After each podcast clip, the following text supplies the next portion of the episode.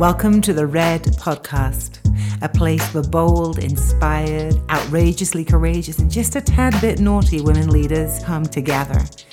I'm Elayne Kalila, and I'm the founder of the Priestess Presence Temple, a sisterhood of over 80,000 women. For the past 25 years, I've had the great pleasure and privilege of supporting, inspiring, catalyzing, and initiating women to remember who they are the Red Podcast is a place where you can come to lean into your edges, listen for that which yearns to be expressed more fully through you, and to say yes to the places that probably scare you. More importantly, I'm going to be talking with some amazing women who are spiritual and grounded, and we're going to be chatting about what it takes for each one of us to step into the legacy of our purpose and fully bring it to the world that we're here to co create. Your presence is a gift, so I say bring it. We're here to listen to your red, your leading edge, that place of evolution within you. Hope you enjoy the conversations.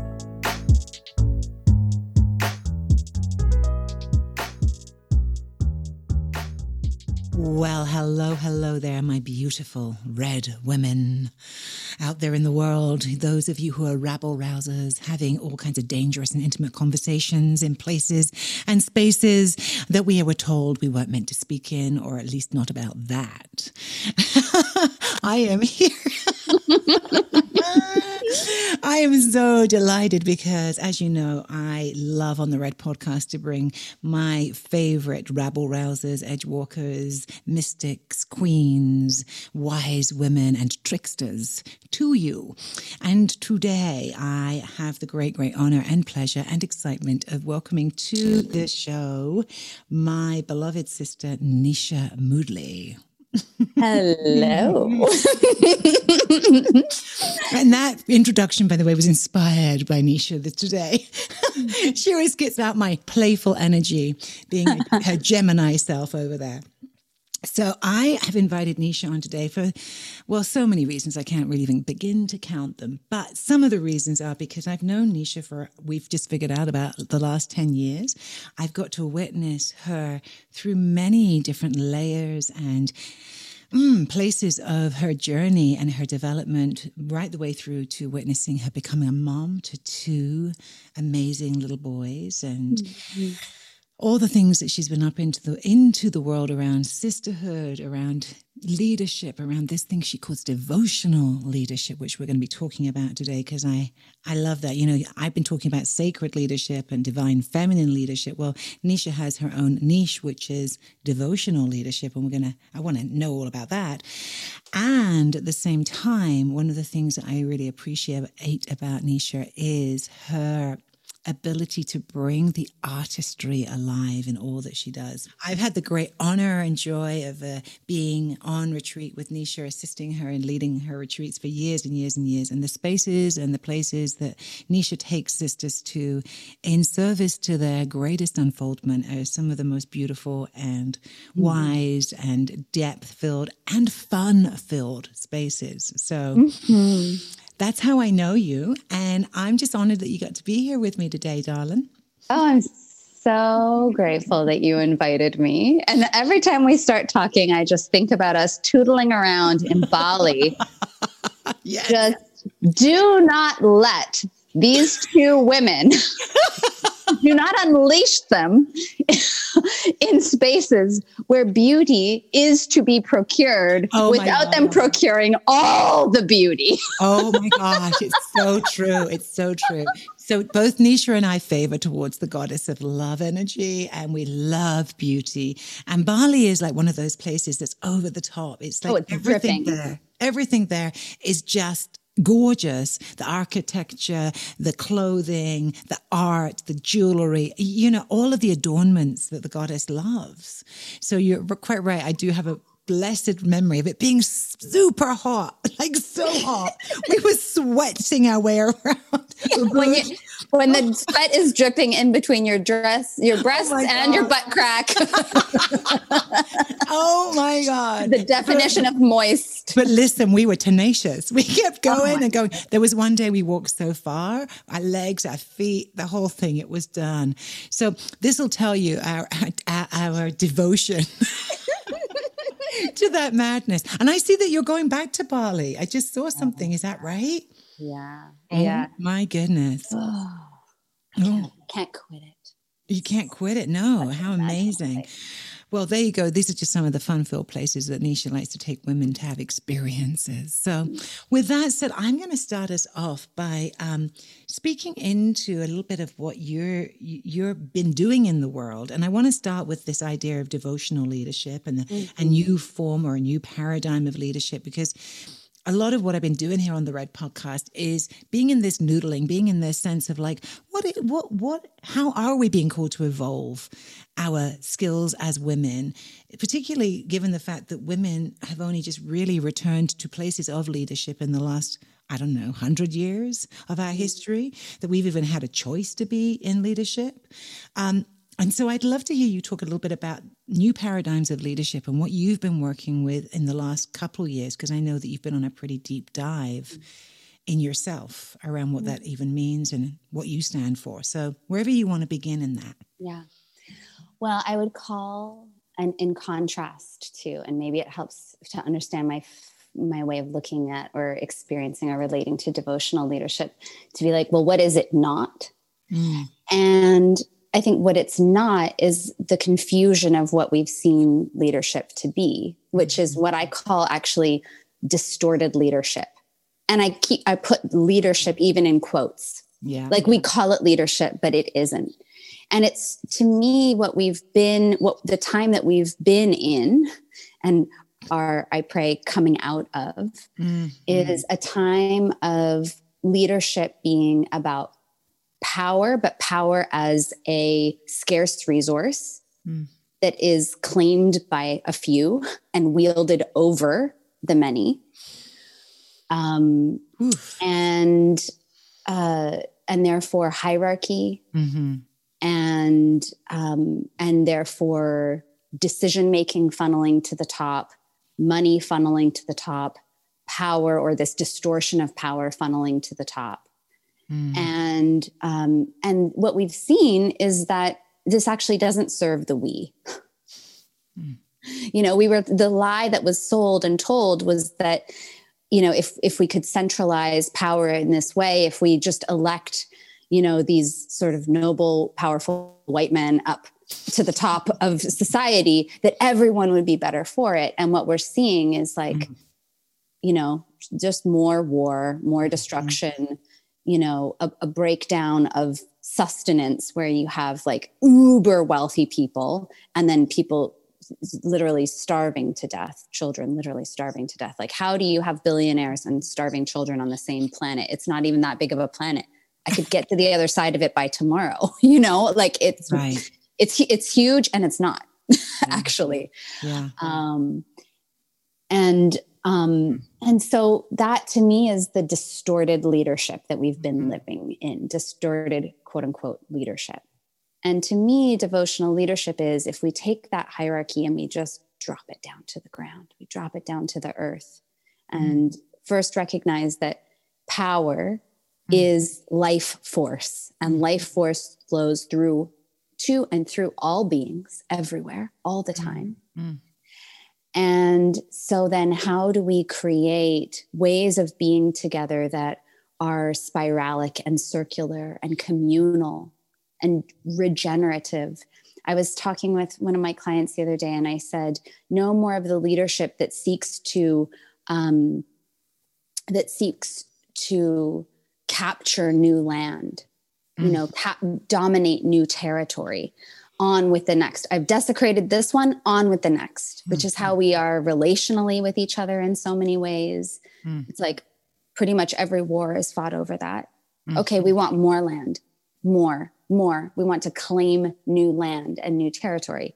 Where to me, when we drop that hierarchy and come out of the claiming new land narrative, then what do we have to do? Well, if we just look at ravaged land, like ravaged soil, kind of using a like a agricultural um, what's the word that I'm looking for example. um, well, we amend the soil, we tend mm-hmm. it, we amend it, we we care for it, we bring it back to life. mm-hmm. so that we can actually do life here. So I'm sort of like, forget about throwing dick rockets in, into space to colonize another planet that is actually not at all hospitable or habitable for our species, like remotely. What if we practice staying here and figure out what needs to happen to stay here? Because this is the planet that our species comes from, our mother. What if we mm. actually tended to her mm and attended to her and nourished her and created sustenance and care here. Mm. And to me, that is like the devotion is the devotion to tending this land that we come from, to creating a future that works for all of us. Mm. And if we drop the hierarchy in leadership, mm. and therefore we drop away from dominance and suppression um, and the sort of I- false ideas of power, mm-hmm. then what I think we come into is the recognition that we're all leaders in yeah. different ways at different times. Yeah. And that our leadership is a discernment about how we can show up and bring our gifts and our full selves to this world, to our lives, to our loves, mm-hmm. to this world. So that's what I'm on my soapbox about. well, you know, I'm gonna I'm gonna just give you real time feedback from my body. My body says yes. You know what I'm noticing as you're speaking, sweetheart, is this dropping down and in, and what I would call the softening or the activating of my parasympathetic nervous system, which is you know the tend and befriend. model as opposed to the sympathetic nervous system, which is, you know, the go getting it. And this idea of what you said really, really pinged me about this. Um, disposable culture this idea that you know we need to leave it because it's not working mm-hmm. and whilst there's truth to that in some level of leaving toxic relationships there's also this place of slowing down and tending to something and seeing what can be transmuted and transformed through the devotion and the care. Mm-hmm. And I, you know, I mean, that's just talk about revolutionary, evolutionary, the shift that that invites in my body and slows me down. And one of the things I so appreciate about you and your perspective is that, you know, we were joking about being beauty mavens and loving, you know, all of those beautiful things. But really, what beauty is, is that harmonic that you're speaking about that actually is devotional. Beauty and devotion sit in the same chalice together, right? There, that's, we, we bring beauty through in an act of devotion. Mm. And it's an internal state, not an external state. And external beauty is created through that internal coherence to what is life affirming. So I just freaking love it. I mm. love it. And, and I, don't know, you got something else was coming. Yeah, well, it's so interesting that you're drawing this connection between beauty and harmony, beauty as harmony and mm-hmm, mm-hmm. devotion. And, hmm. you know, part of the inquiry that I've been sort of, you know, when you hear something and and it just everything in you says oh, yes, this is the way. Mm-hmm. And you have no idea what that looks like, mm-hmm. how to do it, where to start. But something is just like, oh, that's a yes. Yeah. And I remember somebody, I don't even remember who it was, but this was a few years mm. ago. I heard somebody say that they were in the inquiry of or exploration around how conflict was navigated in indigenous island cultures. Basically, when you can't cast anyone away because there's nowhere for them to go. Right. If I can't banish you because we, and what's interesting is I live on an island now. Mm-hmm. And so I'm mm. experiencing some of that real time.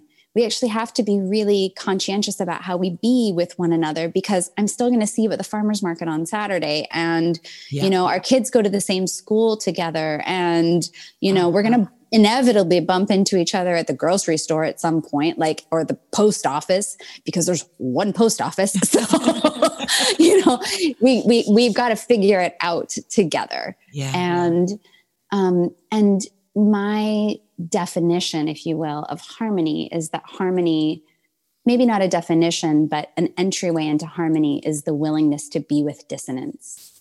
Mm-hmm. Like there's no harmony without the willingness to be with dissonance. And I kind of got that when I had the embodied realization that what the harmony that I was trying to gain my whole life, really, for good reasons, you know, mm-hmm. growing up in a household with parents at war with each other. The harmony that I was trying to gain mm. was a harmony that was like, we're all getting along. It's so nice here. it's so nice and easy and good and sweet. And that was like, to bring it to my work, for years, that was how it felt. I would hold circles and it would be so nice and we'd all get along. And this is, oh my gosh, this is so sweet. This is so great. And then I got pregnant, and 37 years of repressed rage started rushing to the surface.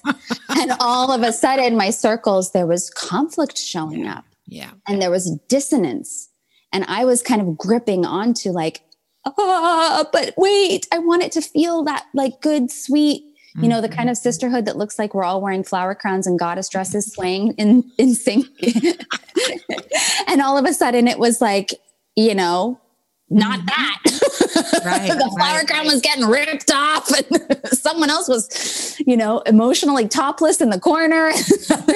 you know, not not really topless, probably, but you know, there there was just dissonance happening, and I realized, oh, I need an upgraded experience mm. of harmony. I am learning actually what harmony uh, is, which is not this yes. brittle, fragile, we all just get along. It's so easy. Yeah. But yeah. oh, a kind of harmony that's I am I can stay here. Mm-hmm. I will I can weather this storm. And if I can't, I'll care for myself and lean back into the web and trust the web to to manage and navigate, you know, and support this. So to mm. your point, you know mm. some we have to leave sometimes an unhealthy situation when there's not a way to stay and it to mm-hmm. be good you know mm-hmm. if it's it's not mm-hmm. going to be good to stay then we have to go but where do we go and where do they go yeah. well then we have to rest back into the web so just yeah that beautiful how you wove that beauty as harmony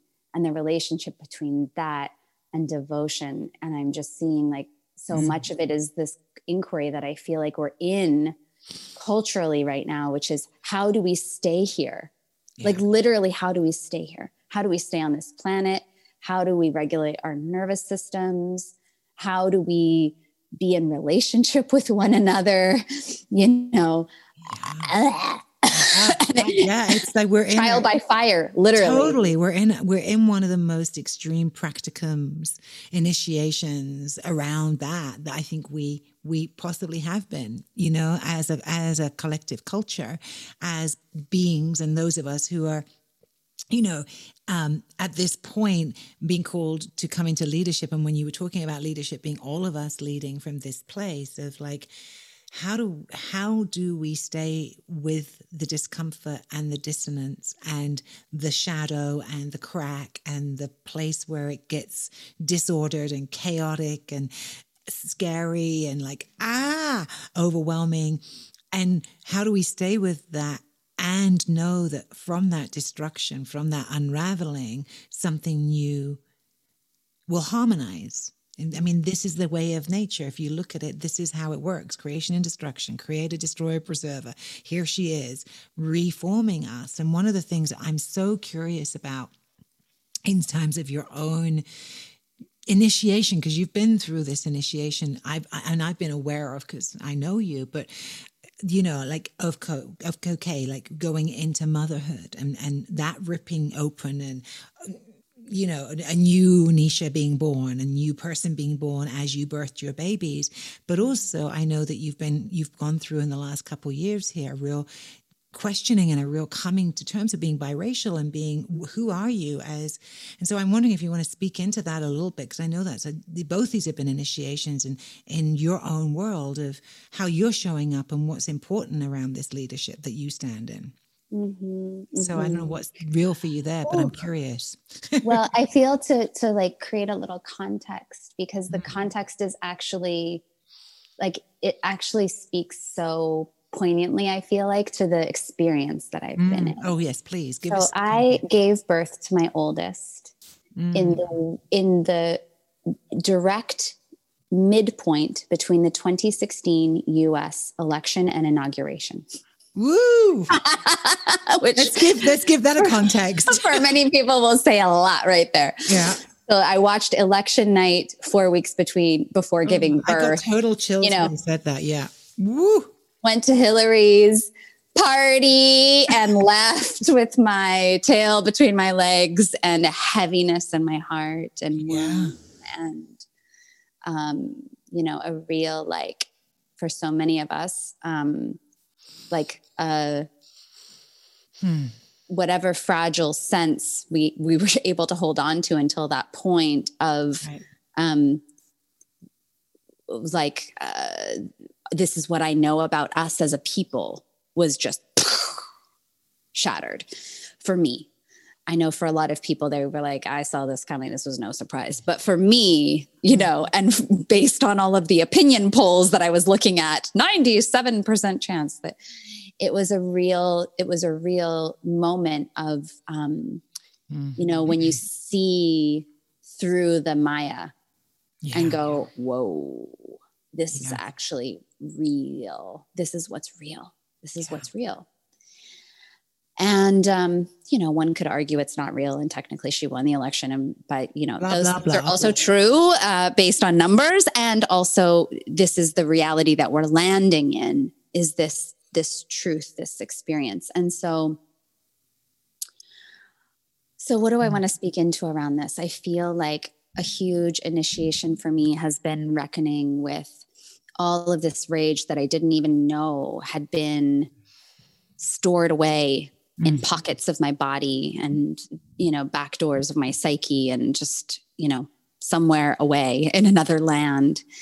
And then I got pregnant and it was sort of like, um, uh, I don't know, you know, if you're like boiling something and the residue of whatever is there comes to the top the grease comes to the top or the foam comes to the top you know and mm. and so it was like it could no longer be contained and held in my body because my body was making space for a whole other being to exist and so it all had to get pushed up to the surface and um and like what a time for it to get pushed up to the surface when there was like a tremendous amount to be angry about, to be righteous about, to and there was a lot of collective anger, a collective mm-hmm. grief, collective pain. And so I was sort of with the collective working through all of these intense emotions yeah.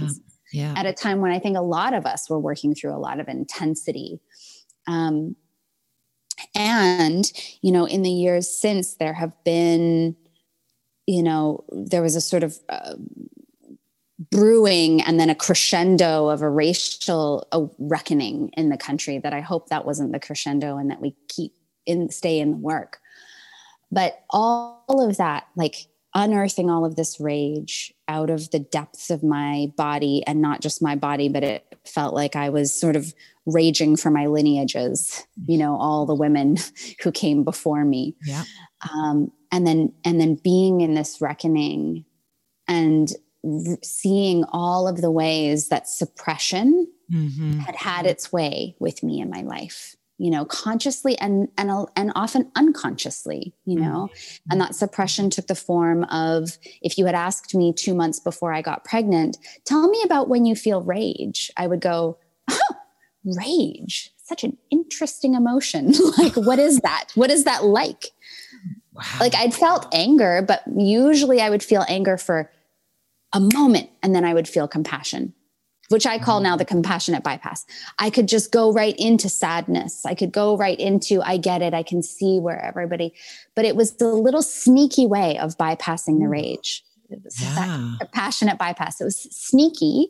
It's, it was like compassion superpower and also compassionate, um, I don't know, you know, those like cartoons where they have an mm-hmm. injector seat. I'm out of here. right, right, right, I don't want to sit with that. So I'm I don't, I don't, this is, this is too much. And it was so automatic because mm. there was no space for me to feel rage as a mm. little girl, mm. you know? Mm. And so all of these memories and experiences came flooding forward of mem- remembering being the five year old girl alone at my dad's house hiding in the closet trying to rip apart my undershirts because mm. I was so angry, but yeah. couldn't make a sound Oof. and couldn't couldn't express it in a way that Oof. would be seen or yeah. noticed yeah. or tracked. So let me destroy this thing that will go unnoticed. You know, if I if I rip apart my undershirt, nobody will know. Nobody's counting my undershirts. That it, the amount of calculation that had to go into being five or seven years old mm. and and ha- having to express my emotions in that way that creates there's a lot of suppression yeah. so I'm, I'm exploring all of this suppression trial by fire again and then all of this suppression through the experience of assimilation like being mm. biracial and being biracial but also like compared to my other cousins who are all biracial and most of us single ch- all of us actually single the single children of our parents. Mm-hmm. so all of my cousins are much darker than i am. So we're all they're all you know i have this brown family on one side and i'm like boop, much lighter than all of them. And so it there was always this way that i could kind of assimilate or try to assimilate where maybe my cousins wouldn't even bother trying because right. you can't so the ways of like spraying sun in in my hair and watching my best friend who's Icelandic go like uber blonde. And then I would just have like frizzy, dry, dark brown hair.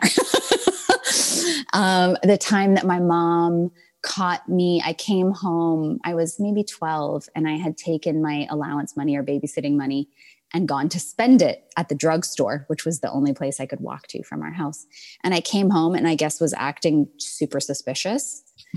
And so she was like, What do you have? What did you buy? And I'm like, Nothing. Eh, leave me alone. You're so overbearing, you know, whatever I said to her at the time. And she sort of like elbowed her way in to see what I was up to. And I had bought skin bleaching cream to try to get rid of my freckles and to try to lighten my skin.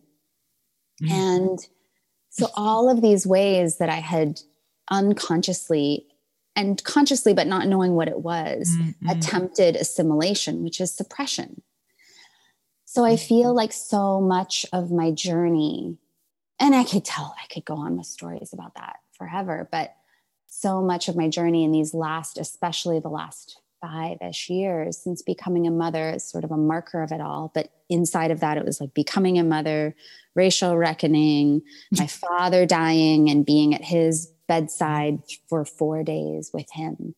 Um, mm-hmm. Having another child. Oh, and by the way, uh, both of my children I had with uh, my partner who I met one month before we got pregnant with our That's eldest. For real. which is its own holy whoa initiation. Oh, uh, yeah and on the heels of a major heartbreak that I could tell, write books about that whole thing. so it was like this last five years has really been um, for me about unsuppressing, like, like uh, digging mm-hmm. up mm-hmm. all that has been pushed down and pushed yeah. away and then finding ways to integrate and express and be all reclaim all that has been suppressed. And that's such a dance. It's like reclaiming my rage. That is has been in my experience so messy. Like I'm still figuring out what that means and how to do that. And perimenopause is around the corner. And I keep some of my friends in my life go, Oh, you want the second tsunami's coming, sister. You want to learn about rage?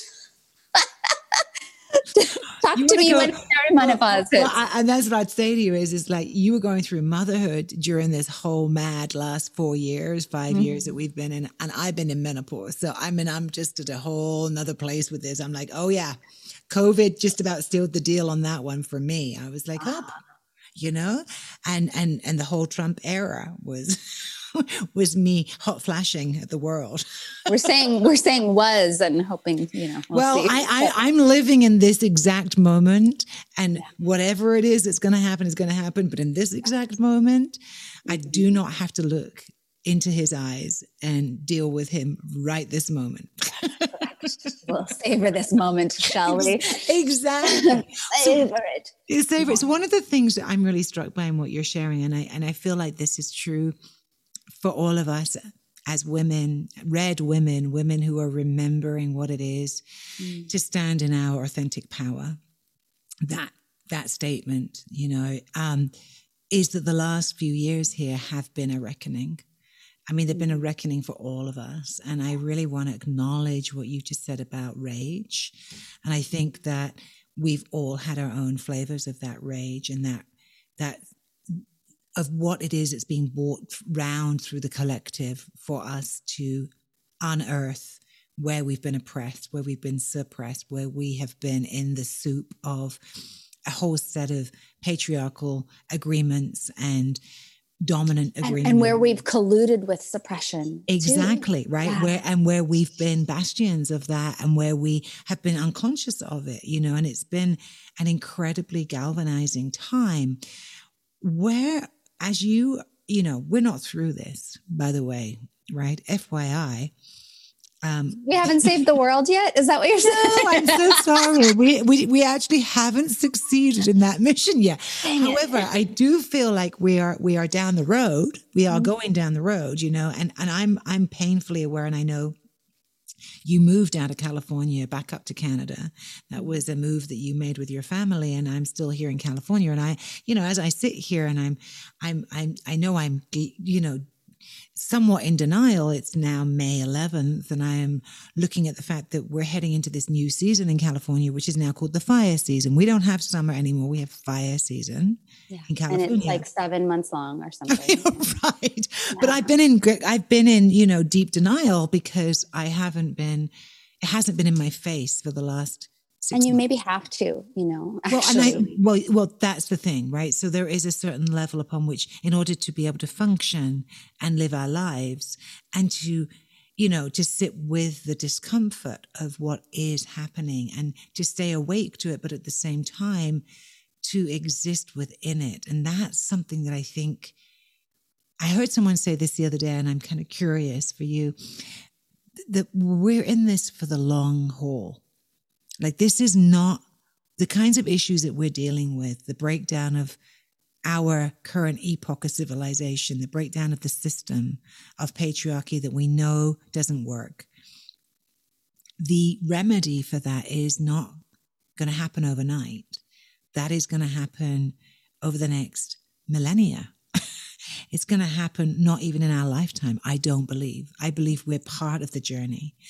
And I'm wondering for you at this point, given one who is here in devotion to a new way, how do you stay the course?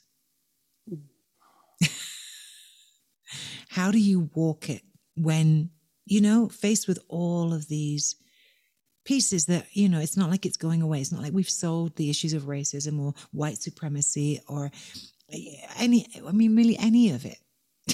I mean, you know, we we haven't. We're in process with it. So how how do we as women model walking in the shitstorm and staying connected to the beauty and the devotion? Yeah. Oof. Because this is a question I get asked all the time. yeah, I, really, women ask me this all the time, so I'm super curious just to bring yeah, it up. I think that um, I think part of um, part of it is like hmm. if if the world that we're if repair is what we're in it for in the long term in the long mm-hmm. haul like mm-hmm. you if, if if i have a, a piece of land mm. that has been depleted from monocropping and pesticides and chemicals i'm not going to just like put some horse manure on it and next year have an oasis mm-hmm. it's going to take time maybe years, mm-hmm. maybe a generation, maybe two generations mm-hmm. or more to actually get that land cared for and tended to enough that it's restored. And then even then it'll be something different.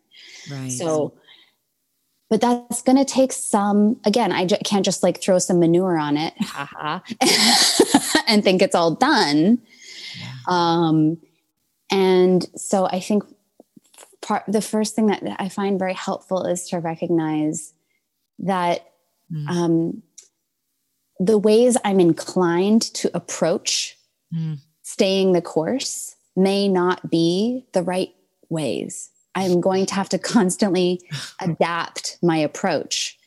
And so if I think I'm going to figure out the way, right, right, and then just glue myself to that, I've got a wake up call or seven or 7,000 coming. I think that mm. recognizing that actually cultivating qualities within myself of flexibility, adaptability, receptivity, creativity, you know, that those qualities are going to help me stay the course and navigate what's to come more than anything. Because I don't know what's to come. And so even if I made a plan, like let's buy this plot of land yeah. and we're going to start homesteading and we're going to do the thing and we're going to educate our children this way, like, okay, great. I figure it all out. And then if that shit burns down 12 years from now, oh. and that was, and all I was, was that's the plan and I'm attached to the plan, then guess what burns with it? My entire identity, my way of being, my ability to steward my children from that moment forward. Yeah. yeah. And so I feel like mm. sort of instead marrying myself to, I don't know and I'll figure it out. I don't know and I'll figure it out as like a way of being. so that I can cultivate maximum adaptability, agility, flexibility, curiosity, creativity. And so, one thing is like, I love to expose myself to other ways of thinking, other mm-hmm. ways of living, other ideas and ideals, even if I disagree with them, yeah. and just like notice where I feel uncomfortable and just sit with them. Yeah. Just sit with them a little bit more. And I mean, I'm not talking about I want to know what everybody has to say about everything. Like, I just, there's no time or space or energy that I have desire to devote my life to understand why somebody believes that, you know, black people this or gay people this or any sort of their like a racist homophobic etc ways of being. Like i just don't care. I don't want i don't need to be preached to about why women are the lesser sex or any of that shit. You know what i mean? But i'm talking more about like okay in my little bubble where i live mm-hmm. how are people living over there yeah how are the poor people the poorest people in my community living how are the mm-hmm. indigenous people of this land that i live on living before colonization mm-hmm. what are those people's descendants today asking of us mm-hmm. you know um and and just also understanding like folks who i might tend to agree with, but we actually hold different political uh, beliefs, but like our values and morals are anchored in the same place. Like, oh, okay, tell me how you see that. Like, mm. because I mm. actually want to know. We we share some values, and so, but we see things differently. So I'm curious about those thoughts. Mm. So I think just exposing myself to difference, mm. so that I don't get too um, attached to thinking that I know the way. Uh, or that it's the best way. Yeah um, and also just to be more considerate human. Like it's very, it's easy to have a perspective when I don't have to consider anyone else. It's much harder to have a perspective when I have to consider everyone else, when I get to consider everyone else. So that just exposing mm. myself to people who share enough similar values, like a groundwork of enough similar values, but see, live, experience life differently than I do so that I can listen and learn and, and be curious. Um, that's one thing. Another thing is noticing where I want to say it's not my problem, which is really convenient, but not real. Yeah. And um, and just just to notice it, like it's not my business, it's not my problem, it's not my problem, it's not my business. Um, and like an example is couple of years ago, Greta Thunberg, mm-hmm. you know, when when she did that speech at the World Economic Forum, I think it was. Mm-hmm, mm-hmm. It was like such a broad response to her speech. But something that I saw a lot of people saying is like, oh, this younger generation, they're amazing. They're going to save us. And I'm like, are we listening to what she's actually saying? She's saying, us. This is not our responsibility. You are the grown-ups. This is your responsibility. You need to fix this. If you don't fix this, we are not going to have the ability to live on this planet. Like, are you hearing me? and so taking on like actually these are my things mm-hmm. this these these are my issues to carry mm-hmm. and they're not my issues to carry alone obviously but they mm-hmm. are mine to carry these are my things to steward these are my things to care about because i feel like it's mm-hmm. it feels a lot easier sometimes to just go numb around that mm. and like oh, there's not much I can do. Oh, there's nothing I can do. Oh, this is too much. Oh, I'm too stressed. And I know that one of my proclivities is to go into overwhelm. And actually, like in overwhelm, my world gets smaller. Yeah. But if I can care about more, recognize that it is also mine to hold, Oof. and also that I can never hold it all and I can never fix it all.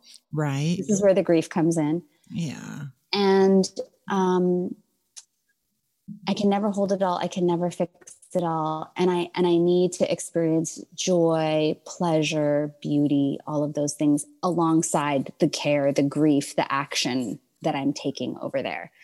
So it feels like that's a whole other piece is looking where I want to looking at where I want to turn away and say, not my circus, not my monkeys.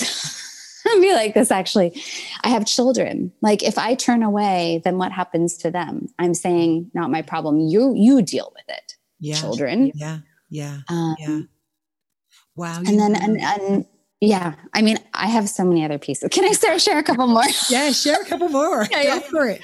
I mean another piece is just um hmm. like rooting into rooting into ritual mm. rooting into ritual and rhythm. Yeah. You know the rituals of daily life. You know there's the rituals of cel- seasonal celebrations and cultural celebrations and all of those things but also just rooting into the ritual of daily life and like i play the same record for my children every morning you know while we're having breakfast and it's mm-hmm. like it just is like a marker for the day is beginning mm-hmm. and um you know praying singing with them praying with them in the ways that we pray uh, you know, beginning my work with the same rituals, like these things that just, oh, yeah, I'm a human being mm-hmm. going about the business of my life also, and tending to that with ritual so that it's not just that my life is a series of managing tasks, but my life is, yeah, yeah is, mm-hmm. is marked by ritual, by beauty and joy and sweetness also. Um, and and then the like final piece that's coming through is just um like recognizing that this these are massive collective issues. These are massive issues that affect the collective that are the responsibility of the collective which is why i can't turn away from it because i'm part of the collective. Um, and therefore it is a responsibility and an honor for me to be a weaver of community in the ways that I know to do. And I think that's true for all of us, you know, and especially for those of us who are at all inclined to, you know, to recognize like we're a part of a web and I need to tend to the web as a crucial thing, like crucial, as important as brushing my teeth. you know, arguably more important. Um, mm-hmm. Because if all my teeth fall out, those are the people that are going to feed me when I'm old. Um, and tending to the web and just mm-hmm. there, I hear so many people being like, I want community, I want community, I want community. And I'm like, okay, so the ones of us who are wanting it, who are aware of the fact that we want it, I think that is life saying to us, great, you are chosen. you are chosen to be a builder of a reweaver of community, a weaver of the web, and um, not just virtually, but in person. Yes. So the simplicity of like knowing our neighbors' names, knowing where the elders are in walkable distance from where we live, mm-hmm. you know, mm-hmm. who lives alone, mm-hmm. where the single mamas, you know, can we help them? Can we rally for them? It's such a hard job. I imagine I'm not a single mother, but actually, really tending to community where we live. I feel mm-hmm. like that's the most important thing. I so my gosh, Nisha, thank you, love. Mm-hmm. I'm so sitting in everything. I mean, I'm just drinking it all in, everything you're saying, the the beautiful wisdom that's coming through. Y- you know, because I think when we get faced with how do we how do we stay real and connected to what is actually happening in our world and at the same time not become bombarded by it and so overwhelmed by it? I think that this is the seminal question that we're in. I think it's the mystery school that we're in. I think it's the initiation that we're in, mm-hmm. which is everything that you've been speaking to and it's all resonating. Uh, you know, for me, as I listen to you, and one of the things that's so you know, people have often asked me, and I've been, I had to sit with this too, is, you know, with the status of the climate here in California, is it tenable to live here? Mm-hmm. Is it tenable to live in a place where for many months of the year it's so hot, the risk of evacuation, fire, you know, it's, it's been a very, very powerful initiation for me personally. And this is where I came to was exactly what you said is, is that I, I don't know where else to go. Mm-hmm. Where the world is being affected by climate migration, climate refugees everywhere. Yes. So I could choose to uplift my entire existence and go to another place and reroute myself and try to create what I've already created here. But who knows what's happening over there? Like, mm-hmm. We have no idea in five years' time what's happening over there. So the only thing I can really do is choose to stay and stay awake and be in the flexibility that at this point in our journey on this planet, nothing is for sure. No. And nothing will be for sure. We could never have imagined COVID. Three years ago, if someone had said we're going to be shut down for two years and everything's going to have to go online and we're not going to be able to, I mean, we would have gone like, you're crazy. That's never going to happen. Like the world can't do that. Yeah, no planes are going to fly in the skies for months. Right, but we and you're not going to travel or go anywhere. You're not going to, you know, whatever. You're not going to go to a, a restaurant or a club or see music or you know what I mean. Your best take friend. 2020 and 2021 your calendars for that. Just rip them up. uh-huh, it's done. Like we just, I mean, I remember that part where we were like, oh, it's going to be about three weeks. We're going to be in lockdown for three. Can you imagine a whole three weeks? And in fact, the very beginning of COVID, Nisha and I were meant to be in a retreat together. Remember? Santa Fe, New Mexico. Oh, I remember. I was there. she was there with a bunch of women that then had to fly home. I didn't even make it there oh, because no. no. it was a whole balagan of a mess, right? But I mean, talk about initiations. But I mean, this is the where we find ourselves. Mm-hmm. And I think this thing you said about remaining adaptable and flexible and creative these are the these are the powers that we have to cultivate. And for me that's devotional leadership. That's feminine leadership. That's mm-hmm. being aware that there there is no insurance policy that's going to cover you for this life. Yeah. And like if we live in the question of how do where am i not flexible? That's great. where that's am great. i rigid? Yeah. where am i lacking yeah. uh, uh, the, the spirit of creativity in my life? And not just where am i how can I cultivate more creativity in my life? How can I cultivate my flexibility? How can I? And so if if we're really mentally rigid, like yeah. I refuse to hear another perspective, I refuse to hear another right. worldview. Okay, well, there is a place that I lack flexibility. Yeah. Yeah. And, you know, if the apocalypse hits my neighborhood and all I have is 15 of my neighbors and we have to rally together all of a sudden your political views are not going to matter that much. What's going to matter is do you know how to turn off the power, the gas on that house? And can we work together to make a fire so that we can survive the night? That's right. And hey, right. let's let's help find this this elder person who we haven't been able to locate yet it gets really real it when does. when when shit hits the fan when the rubber meets the road things get really real and so mm-hmm. i'm not saying oh we should turn a blind eye to mm-hmm. our differences what i'm saying actually is we need to embrace mm. our differences more and cultivate within ourselves that willingness to be yeah. in the places that we can because we're not I'm nobody's going to be perfectly flexible. If I was completely flexible, I wouldn't be able to stand up. My whole body would flop over. There's there's an integrity to the spine, you know? But also I don't want a spine that's locked up. You know, oh. and I think oh. of oh. that as a great metaphor yeah. for like, how do I want to be mentally? I want to have enough I know what I believe in. Yeah. Or I know what my values are values, just values, even that. I don't know what I believe in sometimes, but I know what my values are. Yeah. But okay, let me cultivate more flexible thinking. Let me listen. Let me read that that book from that person who I think has shared values but just sees things differently. Let me learn about what it's like for poor people where I live. Um, mm. And and then creativity it's like if if i'm in the business of staying maximally and being maximally creative you know, fluid in my expression.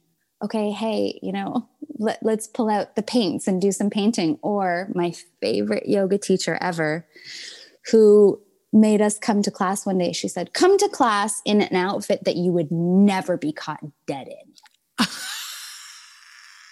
in the yoga class. Yeah.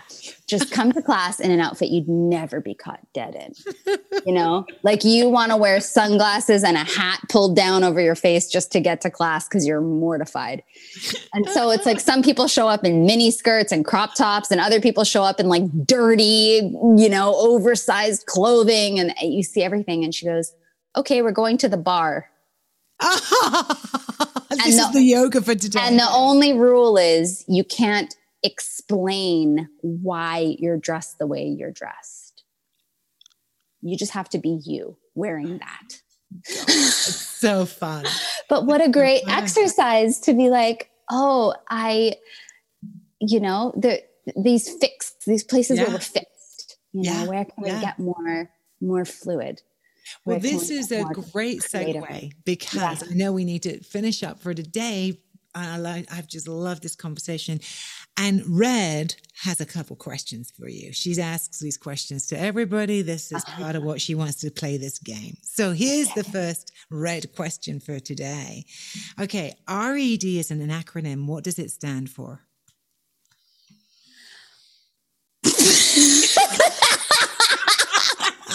Yeah, whatever comes through. no, do I have to say the first thing? I don't know. What is the first thing? oh, okay. Well, really excellent dick was the first thing that came through, to be honest.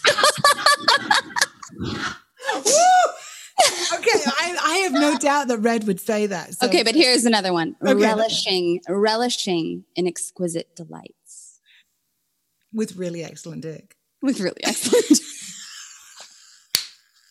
we are not editing that out.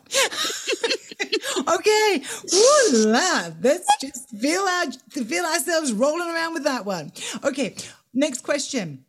Nisha, mm. what do you avoid but secretly yearn to express? I might have already come oh, through. Oh, yeah. Okay. there's a there's like um there's a more butchy lesbian inside of me. and I don't I don't say that in a caricature, demeaning uh-uh. at all kind of way. Um, but let's just say I've been to like some clubs back in the day where I would I'd be packing. This is a lot of information for the internet. I've asked it. and asked it. you know, I've been in relationships with a lot of cis men for many years, and and so very like hetero relationships. Um, and I just miss, I miss that. I miss the expression. I miss the mm-hmm. feeling of um, erotic danger that I felt. I miss. There's a lot that I miss about that. Um, I hear you, and I witness you, fellow queer being over there. I witness you, and I know.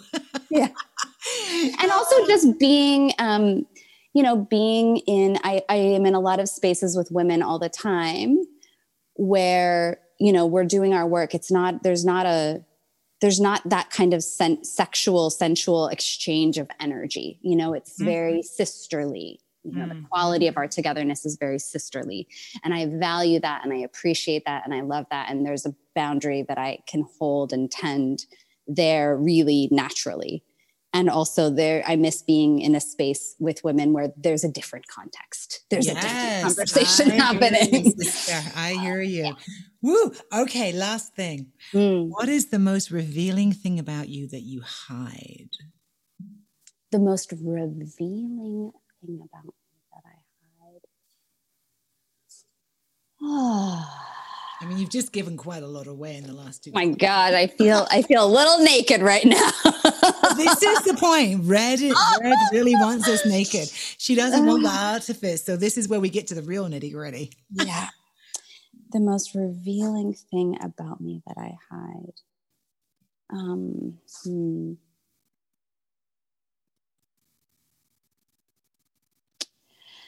Yeah, I think it's I think it is that queerness actually. Just well, that it's that um, you know presenting as you know being pansexual and presenting as or seeming to others. You know people sometimes say like white passing and i'm like oh, not according to me. Like i've never been able to feel that way my whole life right you know? right. and so it's like um passing as being straight uh-huh there's a privilege in that because this yeah. is a world that's there's you know a world that's designed for straight people you know mm-hmm. heteromonogamous people um and uh and it's not it's not all that i am I totally not all that I am. It never has been, and so I feel like sometimes I do uh, sort of lean back and rest behind the curtains in the privilege of that experience and passing and just like, oh, it's okay. And also keep from myself in a way like um, I don't deserve to name myself or claim myself as queer because, well, I'm in a in a in a relationship with a cis man right now. Um, oh my god! But we should do another there's another layer of suppression, right? Um, if I'm not allowed. Other, yeah, I'm just thinking we should do a whole other podcast on this because we're mirrors to each other on this in such a deep way, and it's it's a fascinating conversation mm-hmm. because it's it is it, yeah. There's a whole exploration right there of of of yes, leaning into privilege and also what is our real true expression and and how is that re being re redesigned, re coalesced into a different form, right? And um, I just thank you for being willing to share that mm-hmm. with us. Yes. Yeah. Yes. Wearing the costume of being a, a, straight woman, you know, and um, if I really were to reveal the truth underneath the costume, it's that's not all that I am at all. Yeah. And, mm-hmm. and I think this is the, this is the truth, is I suspect, and I really think after many many years of being in the therapist's chair and listening to people for thousands, maybe hundreds of thousands of hours, I can tell you this for sure, that most of us are not one thing. we are on a continuum. And the more that we can talk about being on that continuum and normalize that continuum and have that continuum of expression of all things about ourselves, the healthier our world's going to become. I know that for sure, because the diversity is is extraordinary, and mm. we're all different. So, from one appearing cis heteronormative woman. I don't even know what all these terms are, but there you go. we are both cisgender, but not hetero. But not, but not hetero, you know, yeah. and have never been. And and and yet, you know, that is mm-hmm. how others would see me for sure. So you know mm-hmm. that's just how it how it rolls so i want to just thank you sweetheart for this mm-hmm. extraordinary conversation it's been so fun to weave with you and to see where you are in this moment and to just feel the depth of heart and wisdom that you bring and the amazing work that you've done inside of self and that you continue to do inside of self in service to what you bring to the world i love you Thank you. I love you. Thank you. what a blessing. And to all of you who've been here on the Red Podcast, sending my love and blessings to you. We'll be back with another episode real soon. Bye for now.